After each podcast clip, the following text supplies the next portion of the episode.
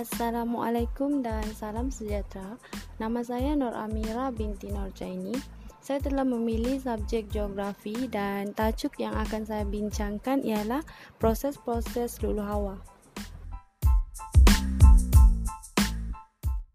Luluh hawa merupakan satu proses pemecahan, peleraian, perebutan dan penghuraian batuan di permukaan bumi ataupun hampir permukaan bumi secara in situ. Proses tersebut menyebabkan berlakunya perubahan fizikal ataupun kandungan kimia batuan.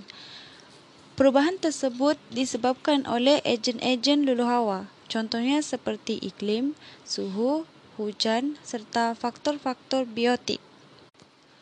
Proses luluh hawa secara umumnya terbahagi kepada tiga, iaitu luluh hawa fizikal ataupun lebih dikenali sebagai luluh hawa mekanikal, luluh hawa kimia dan juga luluh hawa biologi.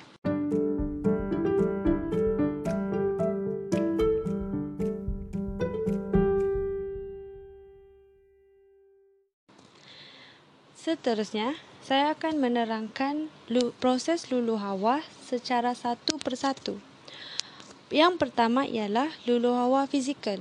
Luluh hawa fizikal merupakan proses pemecahan dan peleraian batuan oleh ejen-ejen luluh hawa secara terus menyebabkan berlaku perubahan dari segi fizikal, saiz dan bentuk batu tersebut.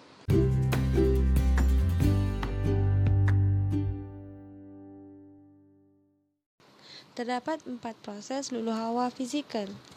Proses yang pertama ialah tindakan frost. Pada waktu siang, air hujan yang memasuki rekahan batuan di kawasan tersebut dan pada waktu malam apabila suhu jatuh di bawah takat beku, air yang terdapat di, di dalam rekahan batuan tersebut akan membeku. Air yang membeku akan mengembang kerana isi padu semakin bertambah. Hal ini menyebabkan tekanan yang kuat pada dinding batu sehingga menyebabkan rekahan pada batuan. Proses beku dan cair yang berlaku se sepanjang masa menyebabkan batu akhirnya pecah.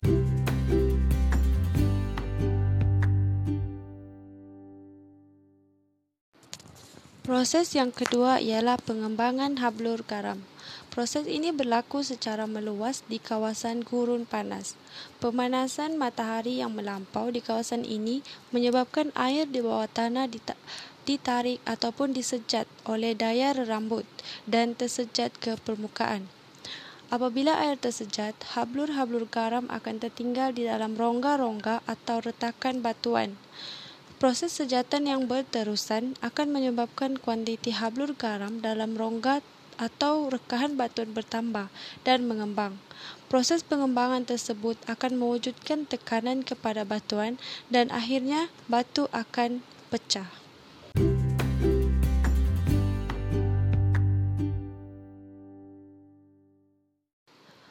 Proses yang ketiga ialah proses kembang dan kecut. Tindakan kembang dan kecut berlaku dengan giat di kawasan yang mengalami perubahan suhu yang ekstrim seperti di kawasan gurun dan juga di kawasan-kawasan tropika. Di kawasan gurun panas, julat suhu hariannya sangat besar. Pada waktu siang, pemanasan oleh matahari menyebabkan suhu sangat tinggi.